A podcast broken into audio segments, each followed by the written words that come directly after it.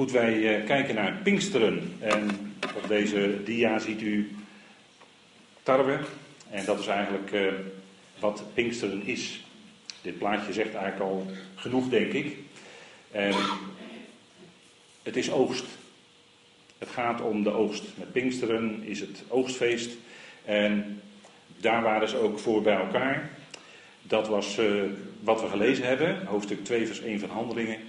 De vervulling, toen nu de dag van het Pinksterfeest vervuld werd. Het is de vervulling van Pinksteren. En het woord Pinksteren betekent eigenlijk vijftigste. Het is eigenlijk een telwoord. En dat moesten de Joden ook doen, dat moest Israël doen. Die moesten tellen tot de vijftigste dag. En in het verleden, in het korte verleden hiervoor, voor handelingen 2, lag het geweldige moment van de opstanding van Christus. En dat viel gelijk met het feest van de ongezuurde. En dan moesten ze gaan tellen, 50 dagen.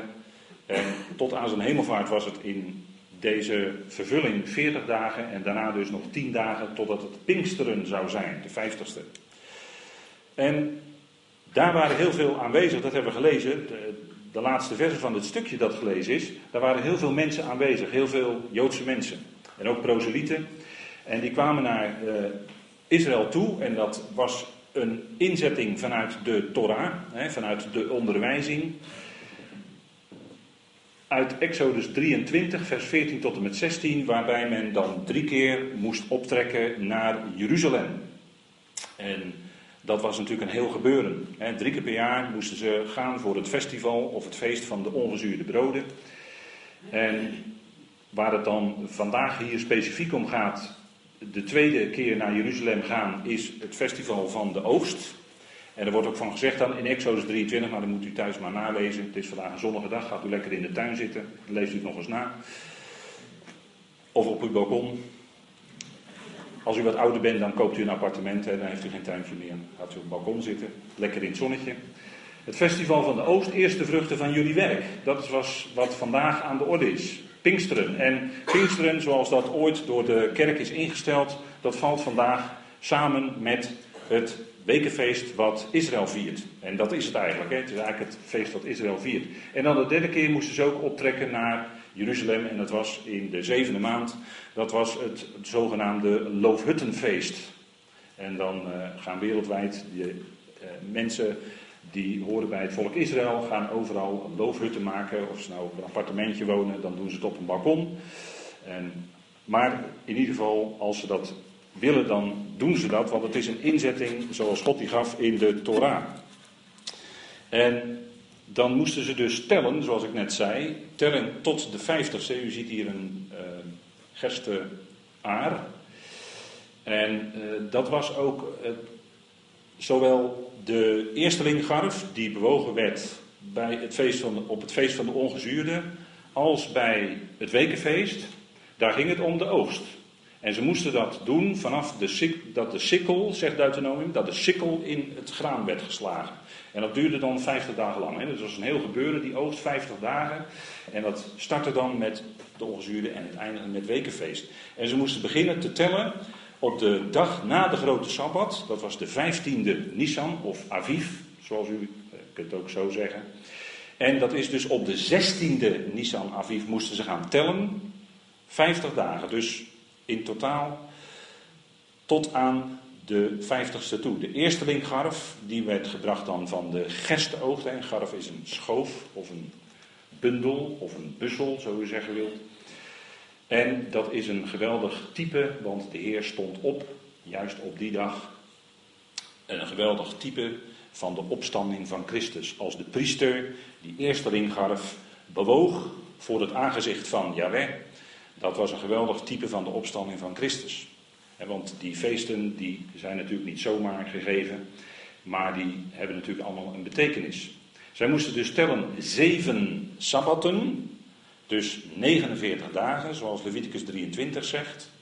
Zij moesten tellen zeven volkomen of zeven sabbatten. Je zou het zelfs kunnen zeggen zeven zevens, hè, want de sabbat is de zevende. En dat was dus 49 dagen. Maar dan ben je er nog niet. Dan ben je er nog niet. Je bent er pas En dat is ook Pinksteren. Je bent er pas bij de vijftigste. De vijftigste. En dat is het zogenaamde wekenfeest.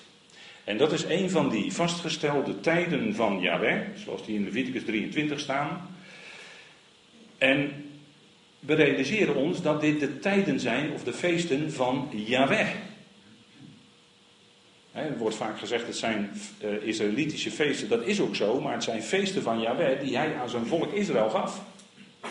En op de vijftigste dag was het dan de vervulling. Want dat staat hier in Handelingen 2, vers 1. Toen de dag van het Pinksteren vervuld werd. Het was een vervulling van iets. En dat is Shavuot, zoals men dan binnen het Jodendom zegt. Hè? Shavuot. En er werden twee broden die werden ook bewogen voor het aangezicht van de Heer. Twee broden. Dat was dus anders dan bij de eerste linkgarf. Twee broden waren gebakken. Daar zat ook zuurdesem in, wat bij de eerste linkgarf op de 15e of op de 16e Aviv niet zo was. Dat was ongezuurd. Dat was het feest ook van de ongezuurde broden. En hier werden twee broden gedecemd, gezuurd, gebakken. Zuurdesem. Gist zat erin. En zij moesten ook brengen een nieuw spijsoffer. Let op het woord nieuw. Een nieuw spijsoffer. Dus het was ook het feest van de vernieuwing. Want elk jaar opnieuw keerden die feesten terug. En dat is denk ik ook een thema uit de Torah. Dat is terugkeer. Dat hebben we vanmorgen ook over gezongen. Dat heel die schepping zal terugkeren naar God. Dat is eigenlijk de boodschap van de schrift. Alles keert terug. En zoals elk jaar de feesten opnieuw werden gevierd, was het een terugkeer. Zij keerden ook steeds terug naar Jeruzalem. ze moesten drie keer per jaar optrekken en dat was een steeds zich herhalend ritueel.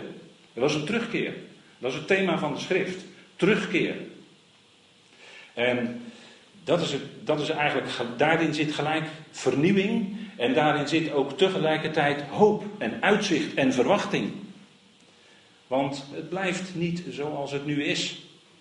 Deze twee broden werden gebakken met zuurdesem. Nog wel, er is nog wel sprake van zuur, van zuurdesem. En heel algemeen gezegd zou je misschien kunnen zeggen dat zuurdesem een beeld is van de zonde. Maar die zonde zal verdwijnen. En dat doet God in zijn plan door de kracht van zijn geest. want Pinksteren, dat is natuurlijk een bijzonder gebeuren geweest daar in Jeruzalem. de vijftigste dag, dat is de dag van een nieuw begin. Want zeven keer zeven, zeven hoort in Gods plan bij deze oude schepping. Dat gaat niet verder dan de zeven. Maar er komt ook een achtste, of een vijftigste kan ik ook zeggen. En dat is een nieuw begin. Dat is eigenlijk een heenwijzing naar de nieuwe schepping. En voor Israël specifiek dan hier naar het nieuwe verbond. Het nieuwe verbond wat in de profeten beloofd was. En zo zal God door de kracht van zijn geest Gebaseerd uiteraard op het geweldige wat net gebeurd was in Jeruzalem. Het kostbare offer van zijn eigen zoon. En door de kracht van zijn geest, op basis van dat enorme werk aan het kruis en zijn opstanding. Want 50, dan horen zowel de opstanding van Christus, en dat impliceert ook zijn smadelijke dood voor de zonde en de zonden. Maar dat hoort bij Pinksteren, bij de komst van de geest. Dat hoort bij elkaar. Dat is één cyclus van 50. En dat keert elk jaar terug. En op basis van de, het feest van de eerstelingen, zeg maar, het ongezuurde, op basis daarvan zal God door zijn geest uiteindelijk leven geven en zoveel leven in de nieuwe schepping. Dat er geen sprake meer zal zijn van zonde. Dat zal eens verdwijnen. Dat is een geweldig uitzicht. Daar gaan we naartoe. En elke dag brengt ons daar dichterbij dat, is het, dat is de boodschap van hoop. De Joden zeggen dan dat is de tikva. dat is de hoop, dat is de verwachting, dat is het uitzicht. En dat, dat uitzicht zit in feite al in de Torah. En Israël die leest ook tijdens het wekenfeest, want ehm, ja, de Joden die kennen dat, dat lernen steeds weer opnieuw die schrift. Zij zijn het volk van het boek. Aan hen, wat is het voordeel van de Jood en het nut van de besnijdenis, zegt Paulus. Wel allereerst dat aan hem de woorden van God zijn toevertrouwd. Romeinen 3. Dat is eh, het enorme belang natuurlijk van zijn volk Israël. Hij heeft dat volk lief. En de Romeinenbrief is een geweldige brief, want de Romeinenbrief zegt dat God zijn volk niet verstoten heeft. Maar hij heeft het lief. En daarom gaat hij ook met Israël in dat nieuwe verbond tot zijn doel komen. Dat is vernieuwing, dat is ook Pinksteren. En dan lezen ze een prachtige boekrol, Roet. Roet, dat is eh, een geweldige geschiedenis. En u zegt, ja, dat leest als een roman. Nou, dat is ook wel een beetje zo. Dat, is, dat is een prachtige geschiedenis. Maar ik vind, als je in Tenach kijkt, dan vind ik de boeken Rut en Esther prachtige boeken. Echt geweldig. Want dan zie je hoe God zijn plan uitwerkt.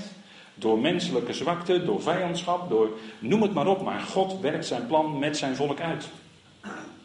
Kijk, en Rut, die, dat, dat staat er steeds bij. Hè? Rut is de Moabitische.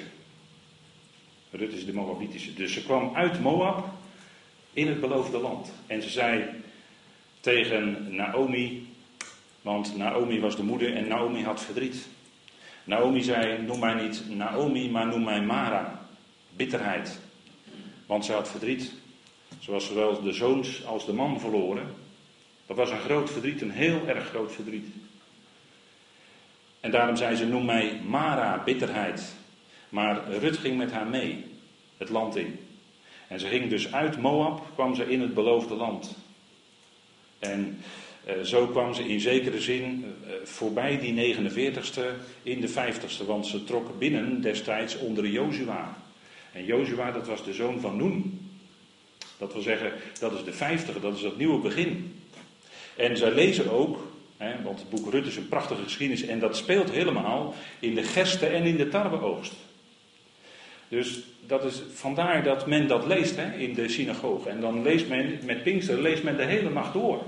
Ik heb dat uit, eh, van iemand gelezen die had het meegemaakt. Die was er erg van onder de indruk. En ze lezen ook, onder andere, Psalm 119. Dat leest u nooit aan tafel na het eten. Want dat duurt veel te lang. En dan blijft die vaat maar staan. Maar ja, die kan je in de vaatwasser doen hè, tegenwoordig. Ja. Maar dan lezen ze Psalm 119 en dat is een loflied op de Torah. En waarom doen ze dat? Omdat ze gedenken bij Pinksteren. Dat doet men in Israël. En vandaag, want het is vandaag Shavuot. En dan gedenkt men het geven van de Torah op de Sinai. En dan, dan uh, ziet men het zo dat vanaf de uittocht uit Egypte tot aan het geven van de Torah is ook 50 dagen. En of dat helemaal precies qua datums op elkaar past, dat is een ander verhaal. Dat is altijd heel moeilijk in de schrift, datums. Maar in ieder geval zegt men dat duurde ook 50 dagen. Dus toen werd de, het woord werd gegeven, de Torah, de onderwijzing van God werd gegeven. En als je die Torah leest, dan lees je over de liefde van God. Dan lees je over de liefde tot de mens. Want het hoogste van de Torah is het liefhebben van je naaste en God boven alles. Dat is eigenlijk het hart van de Torah. Hè? En daarin zie je dat de gever van die Torah, dat God, dat God is liefde. En als hij zijn geest geeft, dan geeft hij daarmee ook zijn liefde. Dat is het punt. Hè? En men zegt ook dat koning David zowel geboren als overleden is op Shavuot. Ik geef het maar even mee, gewoon ter informatie, dat u het weet. Maar, en dan eh, dragen ze dus ook die rollen, want die foto die u hier ziet is ook zo'n viering van Shavuot. Hè? Dan draagt men die rollen, dan draagt men die Torah, want die is door God gegeven. Dat is een kostbaar geschenk. Daarin spreekt Gods liefde. En eh, de Torah, het hart van de Torah, heb ik wel eens eh, iemand horen zeggen. Het hart van de Torah is eigenlijk Leviticus 16. En Leviticus 16, dat is grote verzoendag. Dus daarin kun je zien dat het hart van God, het hart van de Torah, dat is verzoening. En natuurlijk gaat het daar om bescherming en bedekking. Maar het is wel een geweldige heenwijzing naar het latere echte werk van verzoening, wat de Jezus Christus zou doen. Dat is, dat is het centrale hoofdstuk in de Torah. denkt u er maar eens over na. Vijftigste dag werd vervuld. Dat was de eerste linkgarf van de gerstenoogst, ongezuurd. En op de, dat was de eerste dag waar ze moesten tellen. En dan werd het ook de eerste link broden, die werden van tarwe gebracht. Want gerst heeft in de Bijbel te maken met koningschap. Denkt u maar aan Roet. Daar ging het over. Roet was de overgrootmoeder van koning David. want uit Boas en Rut werd Obed geboren en dan kreeg je Isaïe en dan kreeg je David. Zij was de overgrootmoeder van koning David. Dus gest heeft te maken met het koningschap. En tarwe, dat is eigenlijk, zou je kunnen zeggen, de mens in het algemeen. Gest wijst in feite naar onze Heer, Jezus Christus. De grote geliefde van God, de grote David. En de eerstelingenbroden, de tarwe, dat verwijst eigenlijk naar ons mens in het algemeen. En er gaat oogst komen. Er gaat oogst komen. Zo spreekt Paulus het toch ook over in 1 Korinthe 15. Als de eersteling daar is, dan gaat de rest ook komen. Als de eersteling gebracht is, dat is een garantie dat de hele oogst gaat komen. En dat is wat Paulus ook zegt in 1 Korinthe 15. Daar gaat het over levendmaking door de geest. Dat is een geweldig werk van de geest. Levendmaking in rangorden.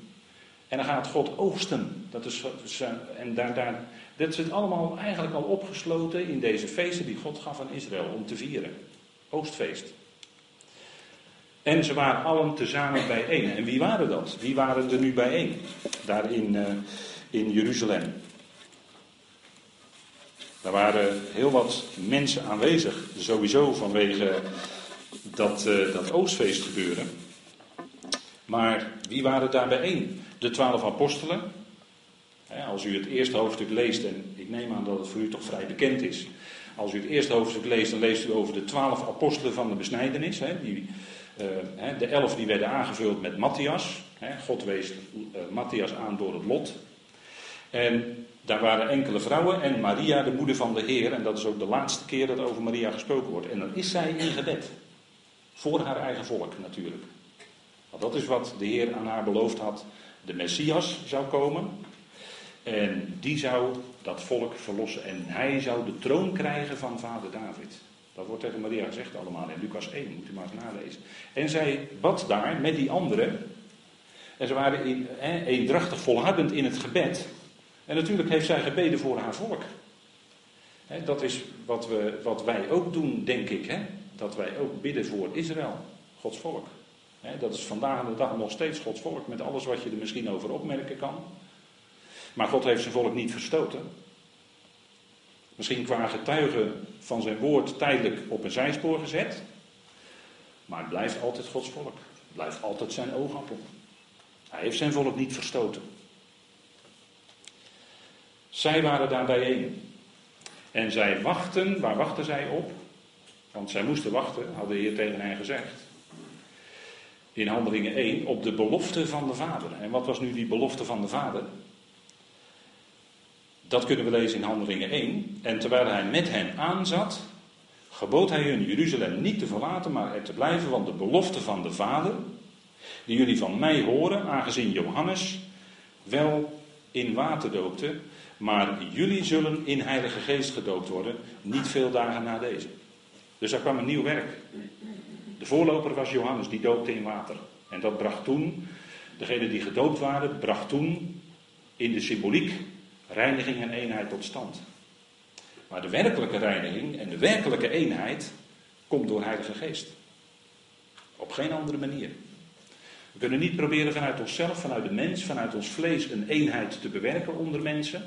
Nee, dat is een werk wat de geest doet. Het is de eenheid van de geest. Daar heeft Paulus het ook over later in de Efezebrief. Maar daarover straks nog wat meer. Maar zij zaten aan, hè, terwijl hij met hen aanzat. En toen staat hier een heel mooi woord. Want eh, eigenlijk staat er, zij eh, waren gezamenlijk eh, aan het zouten. Hm? Gezamenlijk aan het zouten. Ja, zij nuttigden samen de maaltijd. En kennelijk was daar ook het nodige zout aanwezig. En dat deelden zij dus daar gezamenlijk. Hè? Dat is het, eigenlijk het woord wat er staat. En hij zat aan, laten we even vanuit gaan dat hij met hen aan zat. Hè? Tafel, hij zat aan de tafel, uitdrukking van gemeenschap. En ze deelden het zout. En het zout in de schrift is ook een beeld van de werking van de geest. Want wat doet de geest van God? Wat doet Heilige Geest? Die bewaart conserveert, net als zout. En die zorgt dat het zuivert, want zout heeft een zuiverende werking. En dat is ook wat het werk van de geest in ons doet. Hè? Had het net over reiniging en eenheid. Dat is het zuiverende werk van de geest in ons leven. Zout. Bederverend zeggen we dan. En dat is ook wat de geest in ons doet, wat het woord in ons doet. Dat weert het bederf in je leven. Handelingen 1, vers 8, daar heeft de Heer ook over gesproken dat ze zouden wachten. En hij zei daarbij: Jullie zullen kracht ontvangen wanneer de Heilige Geest op jullie komt. En jullie zullen mijn getuigen zijn, zowel in Jeruzalem en in heel Judea en Samaria en tot het uiterste van het land. Dat was de drievoudige opdracht die de apostelen meekregen. Judea, Jeruzalem, Judea, Samaria en het uiterste van het land. En dat hebben ze ook gedaan. Dat hebben ze ook gedaan. Hè. Die opdracht is in handelingen, zie je die in vervulling gaan. En zie, zegt de Heer, ik, dat had hij eerder gezegd, of in Lucas staat dat, want Lucas uh, heeft zowel handelingen als zijn eigen evangelie geschreven. En zie, ik vaardig de belofte van mijn vader af op jullie. Jullie nu verblijven in de stad Jeruzalem totdat jullie bekleed worden met kracht uit de hoge. En dat was wat ze na zijn hemelvaart zouden doen. Ze zouden wachten tot de vervulling van de vijftigste. Dus ze moesten bewust wachten tot die vijftigste vervuld werd. Dat was iets wat de Heer tegen hen gezegd had. Wacht daarop. En het gebeurde op de vijftigste, dus het was tijd voor oogst. En in een latere bijeenkomst waren er 120 mensen bij elkaar. En Matthias wordt door God aangewezen als twaalfde in plaats van Judas. Hè. Hij nam de plaats van Judas in. En zo was dat uh, aantal apostelen weer compleet. Twaalf, hè. Spreekt in de schrift van heerschappij. Waar, waar waren ze bij elkaar? In een huis. Dus niet per se in die opperzaal. Die was misschien wel te klein om die hele groep mensen daar te herbergen. Er staat er ook iets. Ze waren bij elkaar in een huis. En vermoedelijk, daar is niet helemaal zekerheid over in de uitleg. Maar vermoedelijk een huis van de tempel. Of een gebouw van de tempel. Of wat dan ook. Of een huis vlakbij. Want zij waren s'morgens daar in de tempel en dat was voor gebed. Daar moesten ze zijn. En er waren natuurlijk veel mensen op de been. En de apostelen verbleven eerder in de opperzaal, hè, staat er dan. Dus dat is een andere locatie. En dan komt de geest. En plotseling kwam er uit de hemel een geluid, hè, we hebben het gelezen, als van een geweldige windvlaag. Er stak niet een harde wind op, maar er kwam een geluid als van een geweldige windvlaag. Dat is wat anders. Het leek net of als het hard ging waaien. En ja, dat is natuurlijk, de, de discipelen wisten dat, hè, want de Heer had gezegd tegen ze: De wind waait waarheen, blaast waarheen hij wil. Maar de geest, hè, de, de werk van de geest, daar kun je alleen, eh, dat, is, dat wordt vergeleken, hè, dat is een beeld uit de natuur. Zoals je de uitwerking van de wind ziet in de natuur, in de bomen, zo zie je ook de uitwerking van het werk van de geest in mensenlevens. Die geest zelf zie je niet. Geest kun je niet zien, kun je niet horen, kun je niet ruiken, uh, kun je niet pakken.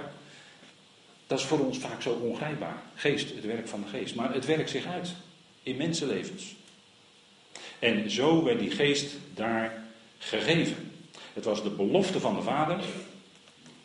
Ja, en als Vader iets belooft, dan maakt hij dat waar natuurlijk. Dat is uh, onze hemelse Vader. Hè? Al wat hij belooft, dat zal hij doen. En daar kunnen we op staan. Dat is geen onzekerheid, maar dat is die geweldige zekerheid, dat is het geweldige fundament waarop wij staan. Vader geeft zijn belofte en tegelijkertijd weten we, dat doet hij ook. Hij maakt zijn woord waar. Het is dabar, een woord daad, hè, is bij God één.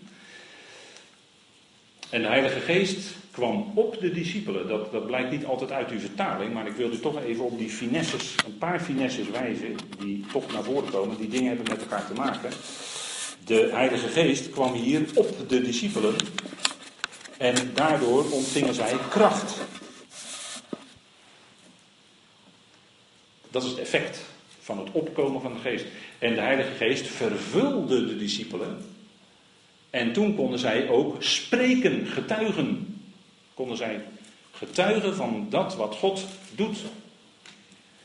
Zij konden, en dat was door de geest op dat moment gewerkt, in vreemde talen spreken. Want ze kwamen van heinde en ver, we hebben het gelezen, Parten, Elamieten uit Libië en de Romeinen en noem maar op, overal vandaan. Vanwege dat feest waren ze daar en zij konden in talen spreken zodat het direct verstaan werd. Dat was een bijzondere gave op dat moment van de Heilige Geest.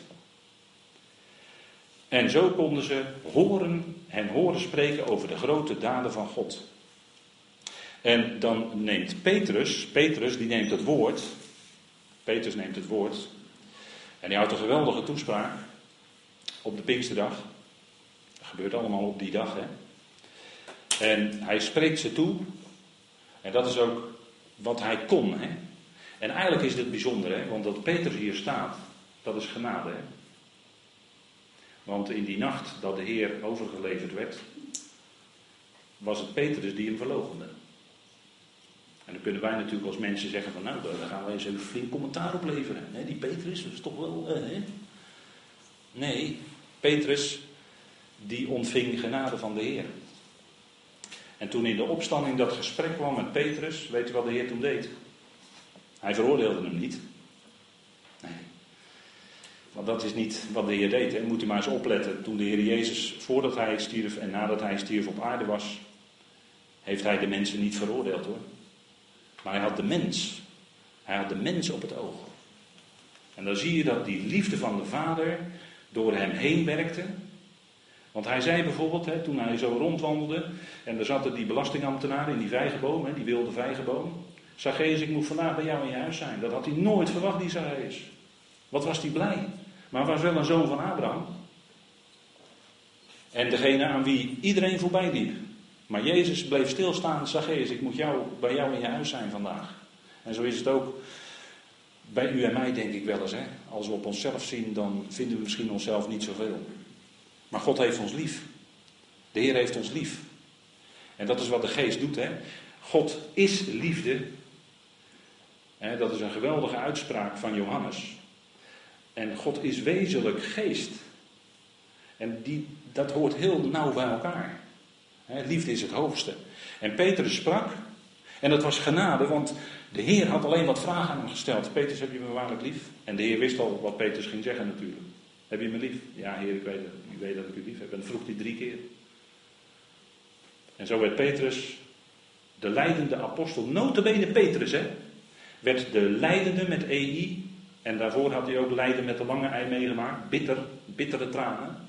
En hij zou daarna ook nog weer lijden met lange ei. Maar hij werd de leider van de besnijdenisapostelen. En dat was genade. Want eh, hij had het er bepaald niet naar gemaakt. Vurig als hij was, haantje de voorste zeggen we altijd. Maar wel zijn Heer. En de Heer zei, Petrus, heb je mij lief? En Petrus zei, ja Heer, u weet, u weet dat ik u lief heb. Hij zegt, uh, hoed mijn schapen, wijd mijn lammen.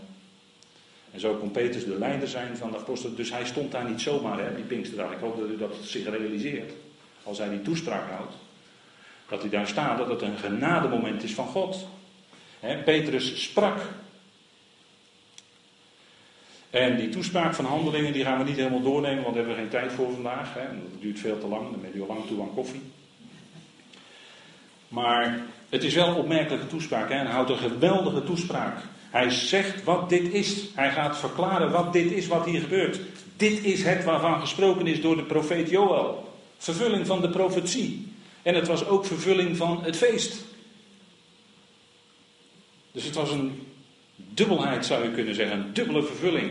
Hij citeerde Joël dat de geest, de belofte van de geest was gegeven in de profeten. En niet alleen Joël had ervan gesproken, maar ook Jeremia had daarvan gesproken. Van dat nieuwe verbond. Dat die geest zou komen, dat hij in de harten van de mensen de onderwijzing zou schrijven. De harten van Israël bedoel ik dan. Hè? Want dat nieuwe verbond heeft te maken met Israël. Het is het uitgieten van de geest en het aanbreken van de dag van je wij. En dat werd nog uitgesteld. Maar de geest werd daar als een voorvervulling uitgegoten, zou je kunnen zeggen. En dan spreekt hij natuurlijk ook over wie de Messias is. Jezus Christus, de opstanding van Christus. dat is, de, dat, dat is eh, het hoogtepunt van zijn toespraak. De opstanding van Christus uit de dood. Want God had hem niet overgelaten in het graf. Hij had hem weg van leven bekendgemaakt, zoals David al had gezegd in Psalm 16. Hè? En de psalmen spreken natuurlijk in de eerste plaats over de Messias, over Christus. En als u het mij vraagt, alle psalmen. Maar David getuigde van de opstanding van Christus, want hij was niet alleen een profeet, maar hij was ook een poëet. En hij profeteerde als profeet als, en als koning, dus hij was dubbel gezalfd. Dat was hij trouwens ook. En misschien wel drie keer uit mijn hoofd. Drie keer was hij gezalfd. Drie keer gezalfd als een geweldig type van de Messias die komen zou. En die was gekomen en die was opgewekt uit de dood. En daar getuigde Petrus van. Want het kon niet werkelijk Shavuot zijn zonder de Messias. Natuurlijk niet. En hij is de vervulling De opstanding van Christus. En dan citeert hij ook nog Psalm 110, hè, dat de Christus aan de rechterhand van God is. Daar zegt, daar, eh, Psalm 110 wordt uh, diverse keren aangehaald in de Griekse schrift.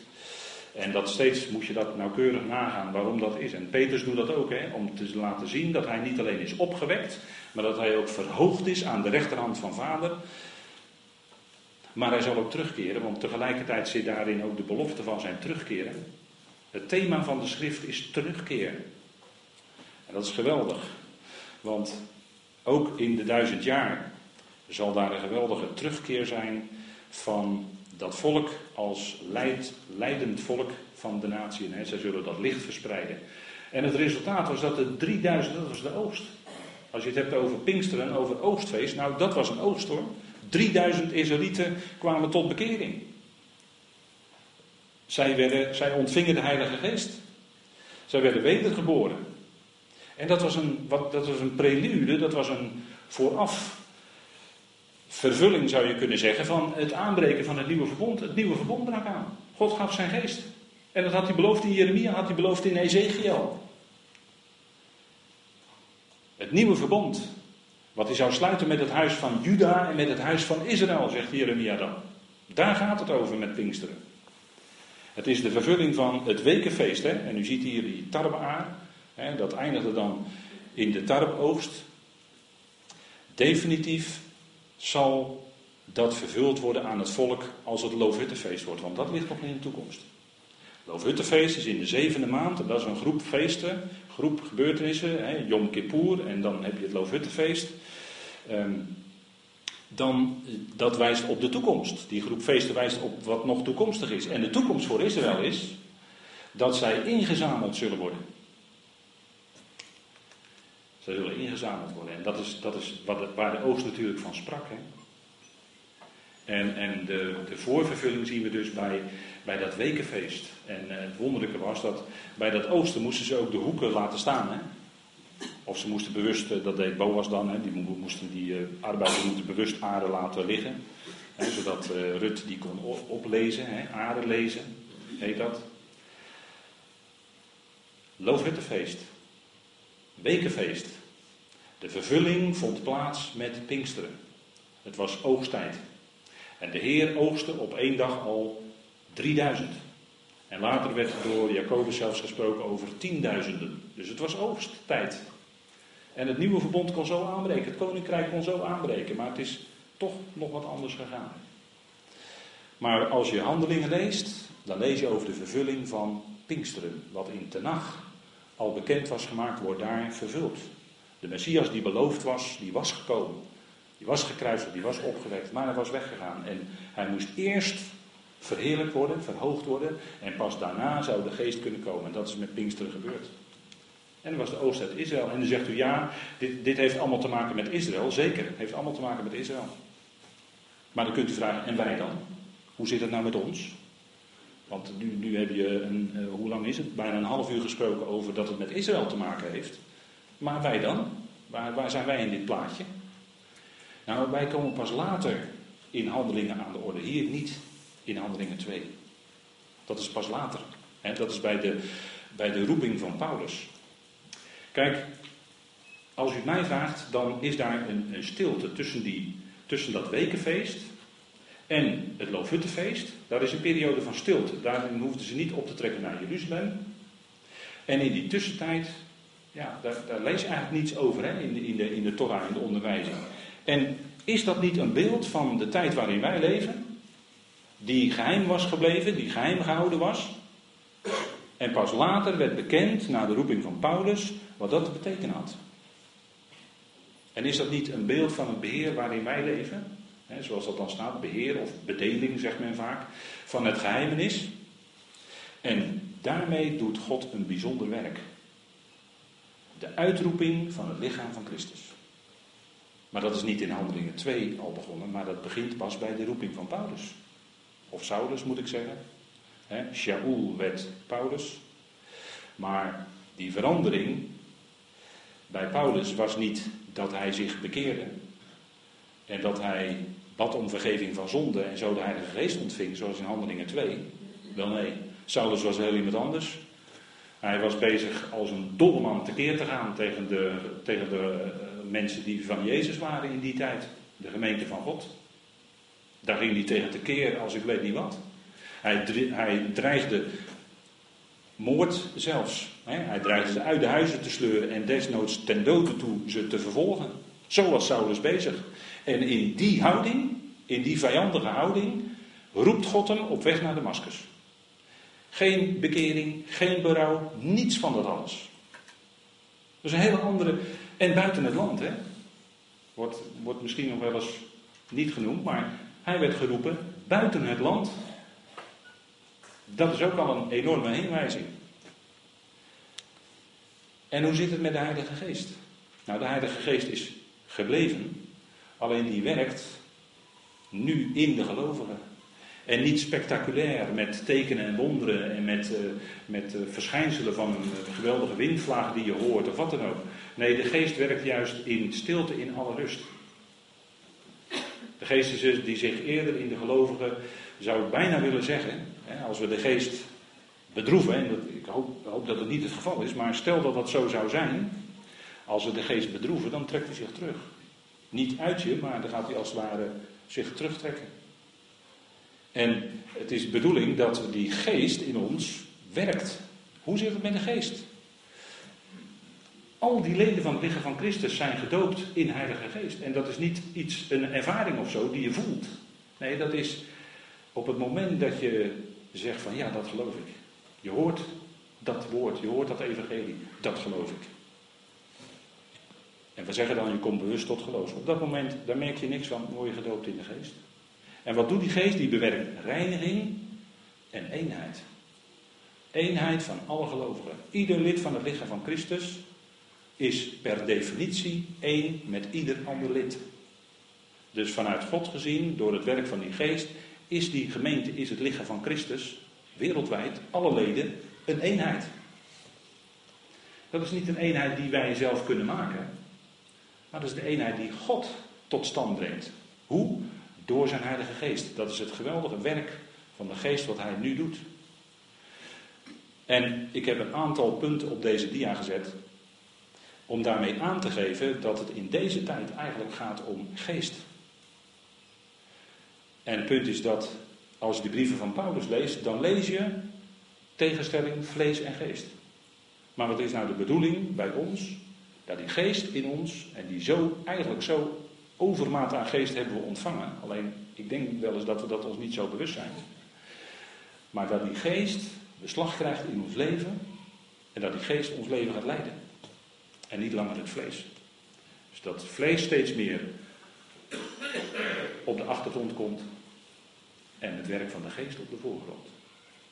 We zijn gezegend met iedere geestelijke zegen. En wij strekken ons vaak uit naar materiële zegeningen. Maar dat is niet wat God belooft in deze tijd. Uitsluitend geestelijke zegeningen. Dat maakt het zo moeilijk voor ons. Want geestelijke zegeningen, ja, die kun je niet met je handjes pakken. Nee, maar God heeft ze wel gegeven als een rijk geschenk. En we leven in genade. Dat is ook een geestelijk bewustzijn. En die eenheid van de geest, die is er, schrijft de apostel Paulus in Efeze 4. En, en wat doen wij daarmee? Wij zouden die eenheid van de geest bewaren. Bewaren. Die hoeven wij dus niet te maken, dat zegt Paulus niet. Die eenheid van de geest, die is daar. Met iedere gelovige. Dat is de eenheid die God bewerkt. En zo werkt God in zijn plan. Hè? Met alles. Werkt hij door tijdelijke verdeeldheid, werkt hij toe naar de eenheid. En die eenheid zal er aan het eind, als zijn plan voltooid is, zal God alles in alles zijn. Dat is die geweldige eenheid waar God naartoe op weg is. En dat is ook terugkeren. Want er zal blijken dat ieder teruggekeerd is naar Vader. Ieder teruggekeerd is bij God. Maar nu, in de gemeente, hebben wij als het ware al een voorproefje. Even ideaal gesproken. Hebben wij een voorproefje van die geweldige eenheid. En die zouden we met elkaar uitleven. Die eenheid van de geest bewaren. Want de werken van het vlees, Galaten 5, die zijn heel akelig, hè? Maar die, die zal ik dan ook maar even moeten maar eens nalezen. Dat is allemaal heel akelig. Maar wat vinden we als werken van het vlees? Partijschappen. dus verdeeldheid. Waar men, mensen verdeeldheid maken is werk van het vlees. Kan je zo herkennen, heel makkelijk, heel simpel. Waar mensen verdeeldheid maken is werk van het vlees. Is vlees aan de gang. En waar mensen willen die eenheid van de geest uitleven, dat is het werk van Gods geest. Dat is ook de liefde. Dan, dan kan die liefde ook maximaal onderling functioneren. En zegt u, ja, dat zijn allemaal hele mooie woorden die je daar zegt. Maar nu de praktijk. Ja, de praktijk is heel weerbarstig. Want als je elkaar langer kent, dan heb je allemaal van die, onge, ja, kom je van die ongemakkelijke dingen bij elkaar tegen. die eigenschappen, de een is dit en de ander heeft dat. En, en dan kan het best zo zijn dat je, dat je ja, na 30 jaar of na 35 jaar, uh, ja, dan loop je toch tegen dingen aan bij mensen. Want dan blijken gelovigen ook net mensen te zijn. Hè? Maar er is toch, wat, wat gaat er dan bovenuit? Wat is dan toch dat andere bij ons? Of zou dat kunnen zijn? Die, dat is die geest, dat is die Heilige Geest die in ons werkt. Dat is die liefde van God. En die liefde van God, dat, vind ik altijd geweldig. Daar waren we jaren geleden mee bezig in een jaarthema. Die liefde van God is belangeloos. Kijk, als mensen andere mensen benaderen, dan hebben ze vaak belangen, vaak eigen belangen. Die willen die ander, van de ander profiteren, om het zo maar te zeggen. Hè? Die willen er wijzer van worden. Maar als je lief hebt met die liefde van God, als dat in je leven, in je hart werkt, dan heb je die ander lief zonder dat je daar zelf voordeel van wil hebben of wat Je wil gewoon lief hebben. Je wil gewoon die liefde van God uiten naar die ander toe. Gewoon. Je hoeft er niks voor terug te hebben. Want wij willen altijd koehandel bedrijven. We willen iets geven en dan willen we graag ook iets terug hebben. Dat is koehandel. Doen we ook met God. Maar God geeft. En dat is ook wat liefde. Dat, dat, eh, een paar keer terug in de Filipijnse studie kwam dat naar voren. Die liefde van God, dat is geven, geven, geven. Dat is dus niks meer naar je toe, maar dat is allemaal van je af. Dat is wat. Dat is wat. En dat is wat God. En als je dat bij jezelf constateert. Hé, hey, die liefde van God, hé, hey, wacht even. Daar, uh, daar kan bij mij nog best wel wat aan verbeteren. Praat er met vader over. we zijn uh, heel goed om met elkaar heel veel, weet u wel, hè, te praten bij de koffie en zo. Maar praten met vader over die dingen. Ik denk dat dat wezenlijk is. Hij werkt door zijn geest, de eenheid van de geest. En dat is de vrucht daarvan, zegt Paulus. En dat is veel mooier ingelaten, een paar versen verder. De vrucht van de geest is liefde. Dat is ook niet, je kan ook niet keihard gaan werken van, nou wil ik die vrucht van de geest in me gaan werken. Hè. Nee, dat is het werk wat de Heer doet, wat God doet. En als je voortdurend onder het woord komt, kan het ook best zijn dat ja, om vrucht te dragen in de natuur. Hè, wij hebben ook uh, van die lei, appelbomen staan bij ons huis. En dan moet je regelmatig moet je knippen, moet je snoeien. Als je nou regelmatig onder het woord komt, dan gaat de Heer ook bij u en bij jou en bij mij dit doen. En dat is opdat we, dat is opdat we meer vrucht dragen. En ja, dan, dan als je die ander werkelijk lief hebt, dan, en dan kijk ik toch naar het voorbeeld van de Heer waar ik het daarnet over had. Hè. De Heer veroordeelde mensen niet die bij hem kwamen. Ik vind dat zo geweldig. Dat is, dat is bijzonder dat die liefde van de Heer zo, dat die liefde van vader zo zichtbaar werd. Hè? En dat vind ik een geweldig voorbeeld. En, en dat zie je ook bij Saulus. Wat een geweldige ommekeer. Saulus werd Paulus. En wat een enorme groei in zijn leven aan vrucht. dat Paulus op een gegeven moment zei. Eh, toen, ik eh, voor, toen ik me moest verantwoorden, was er niemand die bij me stond. En dan zegt hij erbij: Het worden hun niet aangerekend. Dat is liefde. De broeders hadden eigenlijk hem terzijde moeten staan op dat moment, maar hij rekende het hun niet aan. Dat is liefde. Gewoon de ander niet aanrekenen. En dat is helemaal niet zo gewoon. Ik zeg dat woord wel, maar dat is natuurlijk helemaal niet zo. En die geest, dat is het geweldige werk van de geest nu, die woont in u en mij. En die gaat niet weg. Die heeft woning gemaakt in ons, die gaat niet weg. Alleen daar waar de geest bedroeven, daar is onlangs ook over gesproken uit Efeze 4. Daar waar de geest bedroeven, ja, dan trekt hij zich als het ware terug in een hoekje. Maar het is de bedoeling dat we die liefde en die, dat die vrucht van de geest, van heilige geest, dat die in ons leven werkt. Dat is het geweldige werk wat de geest nu doet. Hij bewerkt eenheid onder de gelovigen. Wie? Die geest. Heilige Geest. En we zijn één met ieder lid in het lichaam van Christus. En dat is ongeacht de mate van kennis die iemand heeft, ongeacht de mate van groei die iemand heeft, doorgemaakt. Ongeacht dat alles, ieder lid van het lichaam van Christus hoort erbij. Het is een compleet lichaam. Als de bazijn klinkt, laat hij geen enkel lid achter. Dat is, dan blijkt ook die geweldige eenheid. Hè? Nou, die geest die werkt in ons. En ja, ik wens u dan uh, uh, Pinksteren en dan wens ik u veel vrucht. Amen.